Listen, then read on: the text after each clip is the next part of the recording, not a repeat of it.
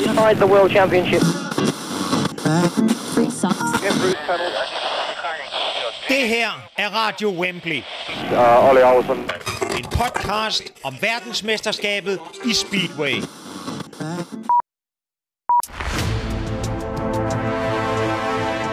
Ivan Major wins the World Speedway title. Han til det sidste sving, og det helste Andersen gør det! I have never seen a heat like that before in all my years of watching Speedway. Det her er anden episode af Radio Wembley, en podcast om verdensmesterskabet i Speedway. Mit navn er Janus Millard. Jeg er tidligere pressechef og webmaster for det danske Speedway-landshold, og i 2015 var jeg med til at vinde det danske mesterskab i Speedway som holdleder for Munkebo Scorpions. Til dagligt underviser jeg i dansk, samfundsfag og historie. De sidste 3-4 år har jeg nørdet rundt i historien om verdensmesterskabet i Speedway, og især i årene før 2. verdenskrig. I sidste episode hørte vi om speedwaysportens udvikling fra starten af 1900-tallet og frem til den officielle fødsel i Australien en decemberaften i 1923. Hvis du endnu ikke har hørt første episode af denne podcast, vil jeg anbefale dig at høre den, inden du lytter videre. I denne episode skal vi høre om, hvem der blev speedwaysportens første uofficielle verdensmester i midten af 1920'erne. Og samtidig vil jeg afkræfte teorien om, at det skulle være australske Roy Hindle, der vandt denne titel, som to anerkendte Speedway-historiebøger ellers hævder.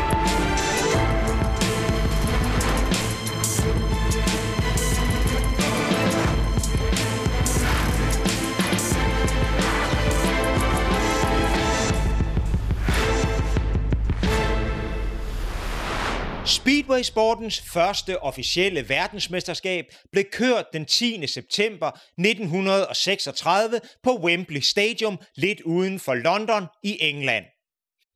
Men før det blev der fra 1928 og frem til 36 kørt en lang række uofficielle verdensmesterskaber i England, Australien, Frankrig og Argentina. Dem ser jeg nærmere på i de kommende episoder af Radio Wembley. Men før disse uofficielle verdensmesterskaber, var der faktisk også en lang række kørere i Australien, der kunne smykke sig med titlen som verdensmester i Speedway. Det er for mig, og jeg tror også for mange andre, helt nyt, at der så tidligt i Speedway-historien blev kørt om ganske vist uofficielle, men alligevel VM-titler. Og arbejde med at grave historierne om disse tidlige mestre frem fra de australske avisarkiver har været noget af det allermest interessante, jeg har oplevet i forbindelse med min research til denne podcast. Vi skal huske på, at titlen som verdensmester jo på ingen måde var en beskyttet titel. For selvom det internationale motorcykelforbund, FIM, blev grundlagt allerede i 1904, ja, så interesserede de sig ikke meget for, hvem der kunne kalde sig verdensmester i Speedway i 1920'erne. Så det var i høj grad op til de enkelte løbsarrangører og ikke mindst de australske aviser at udråbe en ny verdensmester. Vi skal også huske på, at kørerne på det her tidspunkt selvfølgelig ikke anede noget om, at de VM-titler, de kørte om, senere ville gå i glemmebogen, og at der godt et årti senere ville blive indført et officielt VM, der samtidig degraderede alle de tidligere VM-titler til uofficielle. Så det at blive verdensmester i midten af 1920'erne har formentlig betydet præcis det samme, som det gjorde i 36, eller som det gør, når Bartosz Zmarzlik eller en anden af nutidens stjerner bliver verdensmester i dag. 1920'ernes verdensmestre vandt ikke titlen ved at vinde en egentlig VM-finale eller Grand Prix-serie, som senere bliver den måde, Speedway-sporten kårede sine verdensmestre på.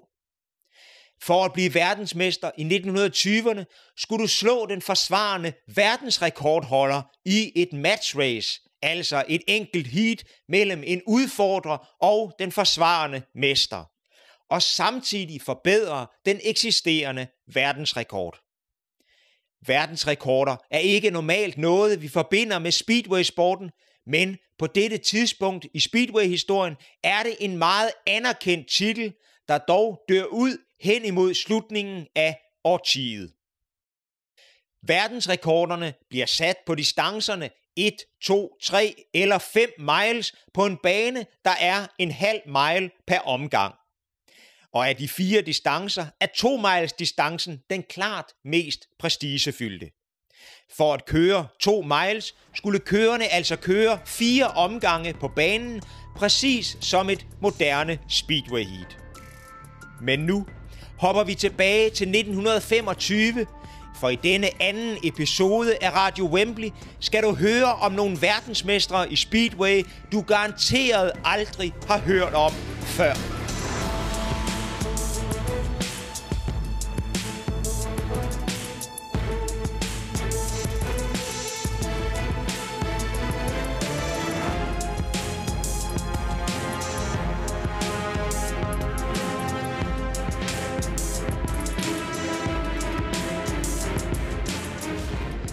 Lørdag den 15. august 1925 bliver der i Brisbane på den australske østkyst kørt det australsk-asiatiske mesterskab.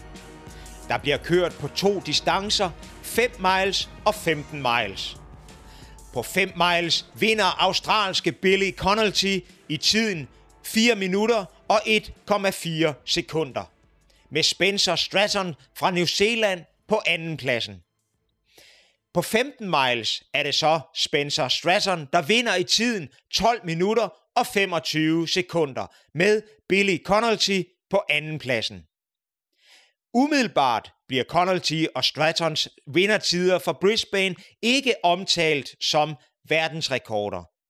Men 5 dage senere, fredag den 20. august 1925, bliver der igen kørt på Deacon Racecourse, som banen i Brisbane hedder. Og denne gang er Spencer Stratton helt suveræn. De australske aviser rapporterer om, hvordan han på denne dag sætter hele 6 verdensrekorder.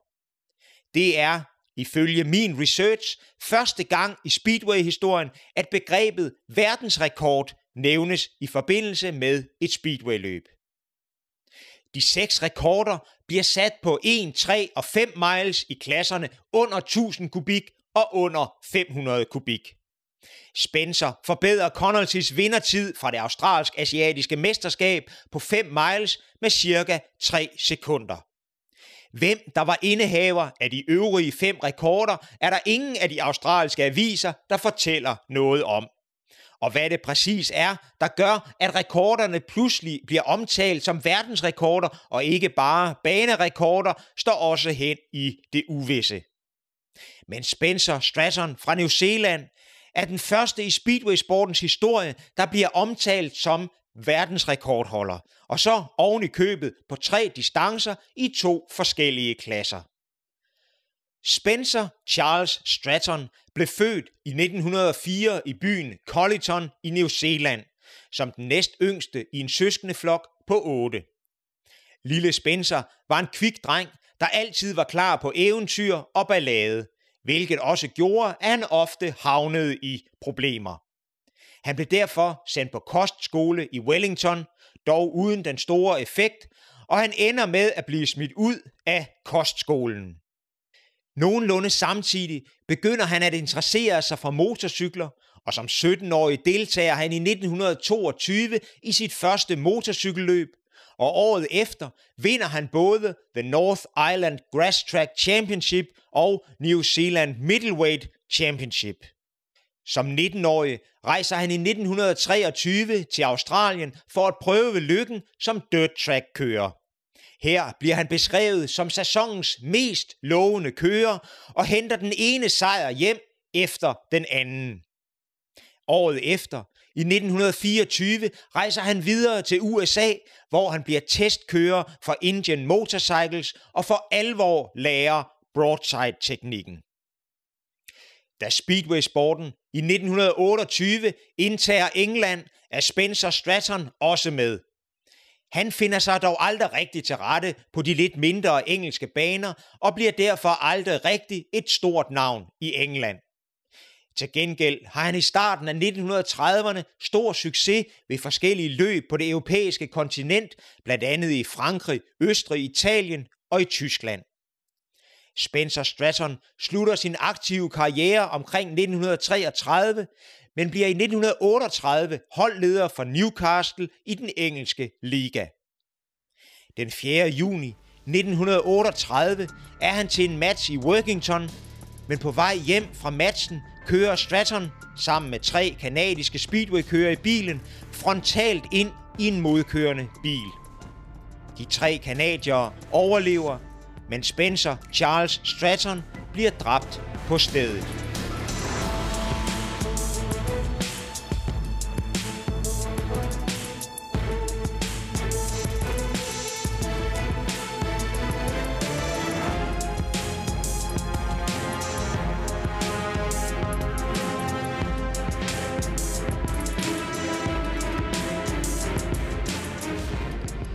Den 8. oktober 1925 sætter amerikanske Cecil Brown en imponerende hurtig tid på speedwaybanen i Winchester, Indiana i USA.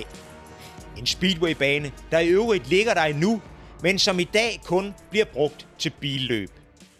Tiden lyder på 1 minut og 54 sekunder for 2 miles, svarende til ca. 1,6 kilometer.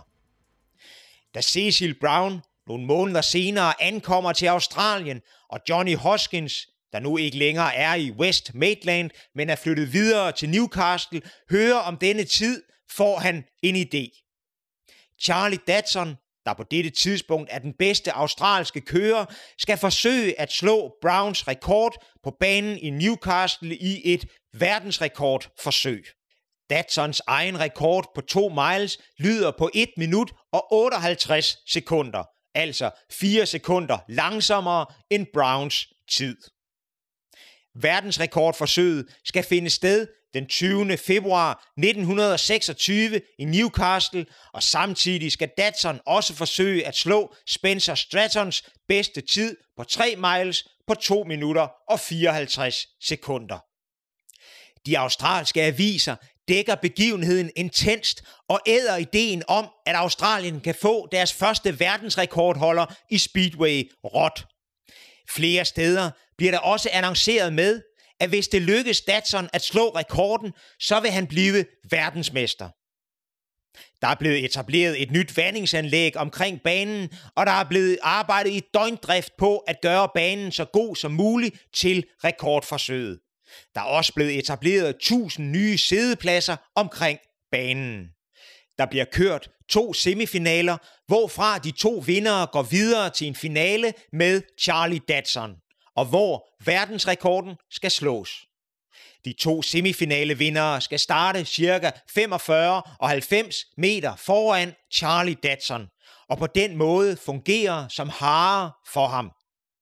Den første semifinale bliver vundet af Jim Datson, der er lillebror til Charlie Datson, mens den anden semifinale bliver vundet af Arthur Thomas, blandt andet foran Billy Lamont, der senere bliver en stor stjerne på den internationale speedway-scene. Så i verdensrekordforsøget får Charlie Datson altså hjælp af sin lillebror Jim og Arthur Thomas, der begge vandt deres semifinaler. Men det lykkes ikke Charlie Datson at slå verdensrekorden for 2 miles. Han kommer i mål i tiden 1 minut og 56,2 sekunder, altså 2,2 sekunder fra rekorden, men dog en klar ny australsk rekord. Det lykkes heller ikke at slå rekorden for 3 miles. Her bliver tiden 2 minutter og 55,5 sekunder, 1,5 sekunder fra Spencer Strattons rekord. Måske har det passet Johnny Hoskins udmærket, at rekorden ikke blev slået. For ugen efter kan han igen annoncere et verdensrekordforsøg, og denne gang som en direkte duel mellem Cecil Brown og Charlie Datson. Som optakt til denne duel slår Datson i øvrigt Browns banerekorder for 1, 2 og 5 miles på Chesnok Speedway, der ligger lidt uden for Newcastle. Så den 27. februar 1926 er vi altså klar til verdensrekordforsøg nummer 2. Og ingen tvivl om, at det er to af 1920'ernes allerbedste speedwaykørere, der er linet op over for hinanden.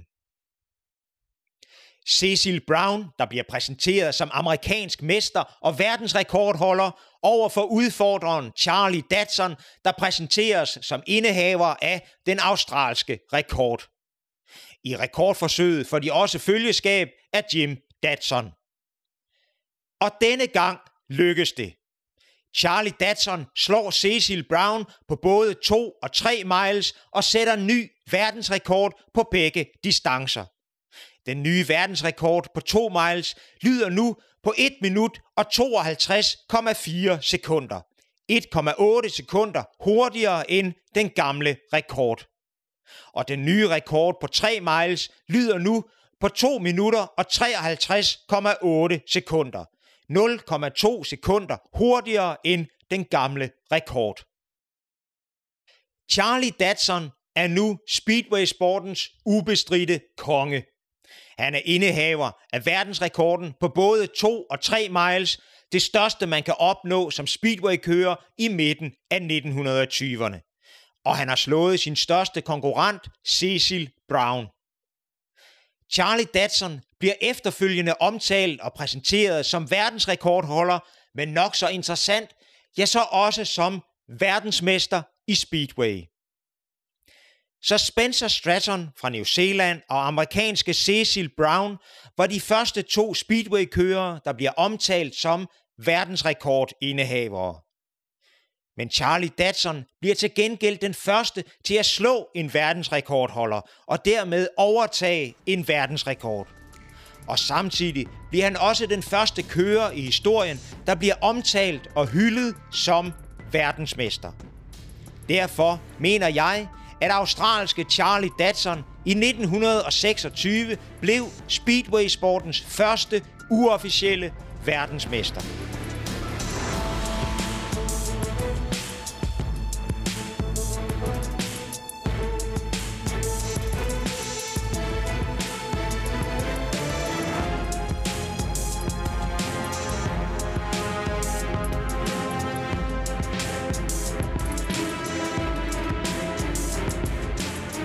Charlie Datson forsvarer efterfølgende både sin verdensrekord og sit verdensmesterskab flere gange. Blandt andet i endnu en duel mod Cecil Brown. Men først den 16. oktober 1926 bliver han endelig slået. Det sker på banen i Newcastle foran 20.000 tilskuere.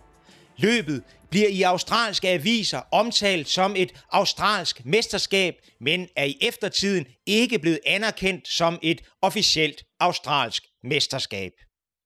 I sit indledende heat tangerer Pat Hamilton Datsons verdensrekord på 1 minut og 52,4 sekunder. Men i finalen forbedrer Hamilton verdensrekorden med hele 2 sekunder og kommer i mål i tiden 1 minut og 50,4 sekunder. Og da Charlie Datson samtidig er sluttet sidst i sit kvalifikationsheat, er Pat Hamilton ikke bare australsk mester, han er også ny indehaver af verdensrekorden og dermed speedway-sportens anden uofficielle verdensmester, hvilket han også bliver omtalt som i de australske aviser. En uge efter var det planen, at Charlie Datson skulle udfordre den nye mester Pat Hamilton i en direkte duel i et forsøg på at vinde verdensrekorden tilbage. Men Datson kan ikke få gang i sin maskine og må opgive at komme til start. I stedet bliver Arthur Wardell sat ind som udfordrer til Pat Hamilton. Men Hamilton styrter kort efter starten, og løbet bliver aldrig kørt færdigt. Og dermed bevarer Hamilton sin titel som verdensmester. Efter Pat Hamilton har overtaget verdensrekorden fra Charlie Datson, er det dog som om, at der går lidt inflation i titlen som verdensrekordholder. Det næste års tid bliver der sat verdensrekorder på både 1, 2, 3 og 5 miles med og uden flyvende start og på både jord- og græsbane.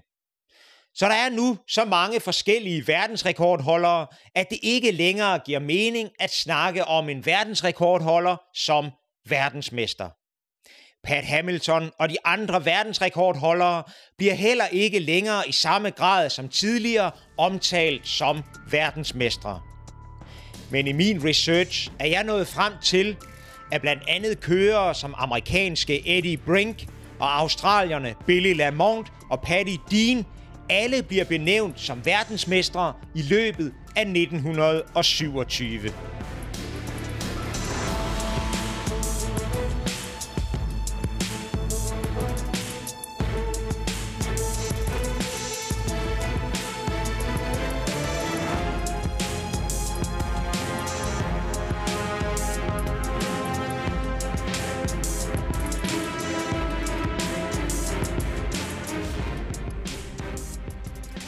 Da jeg begyndte at researche til denne podcast, faldt jeg hurtigt over en højst overraskende oplysning, som jeg efterfølgende har brugt en del tid på at få be- eller afkræftet.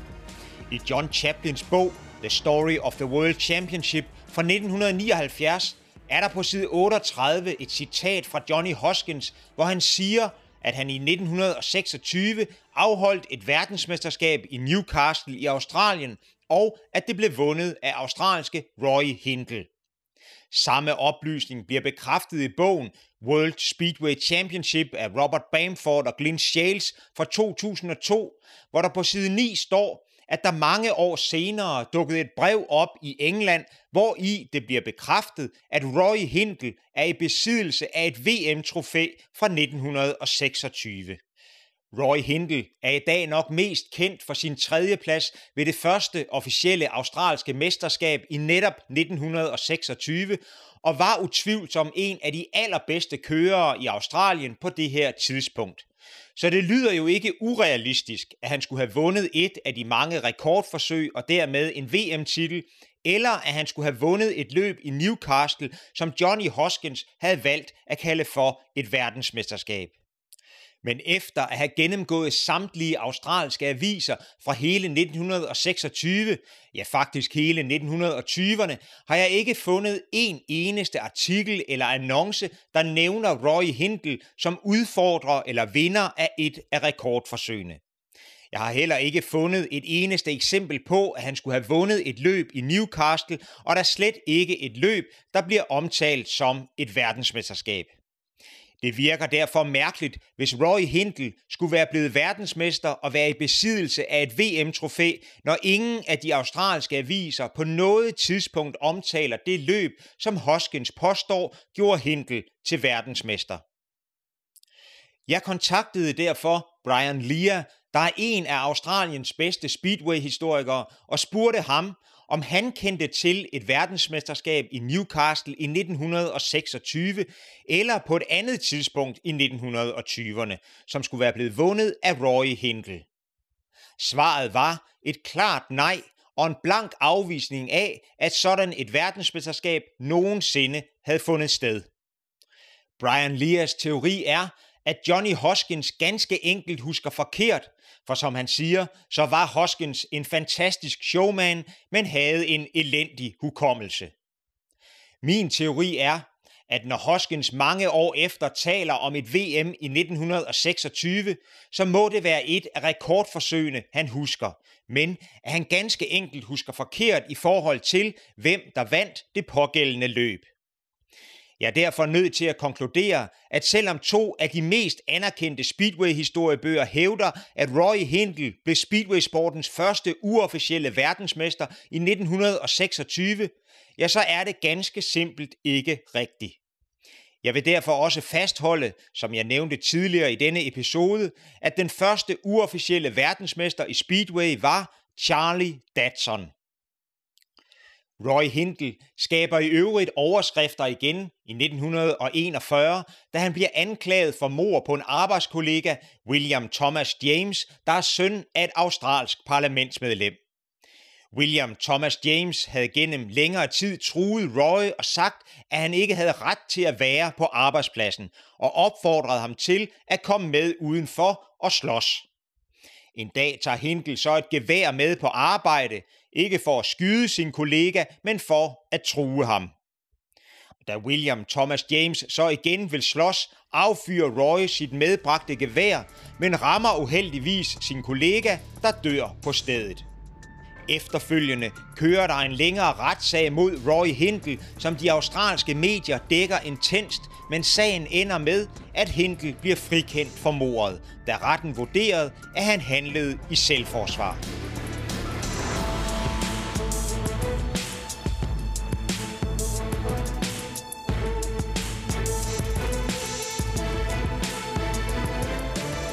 Dette var anden episode af Radio Wembley, en podcast om verdensmesterskabet i Speedway.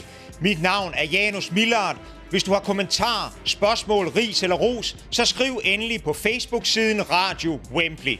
I næste episode skal vi høre om, hvordan Speedway-sporten emigrerer til England, der nu bliver Speedway-sportens nye epicenter. Og så skal vi høre om et, for mig, hidtil ukendt forsøg på at arrangere et verdensmesterskab i England allerede i 1928. Men indtil da, så husk, at Speedway skal opleves live på en af de mange baner rundt omkring i landet, for Speedway er verdens mest underholdende og dramatiske sportsgren.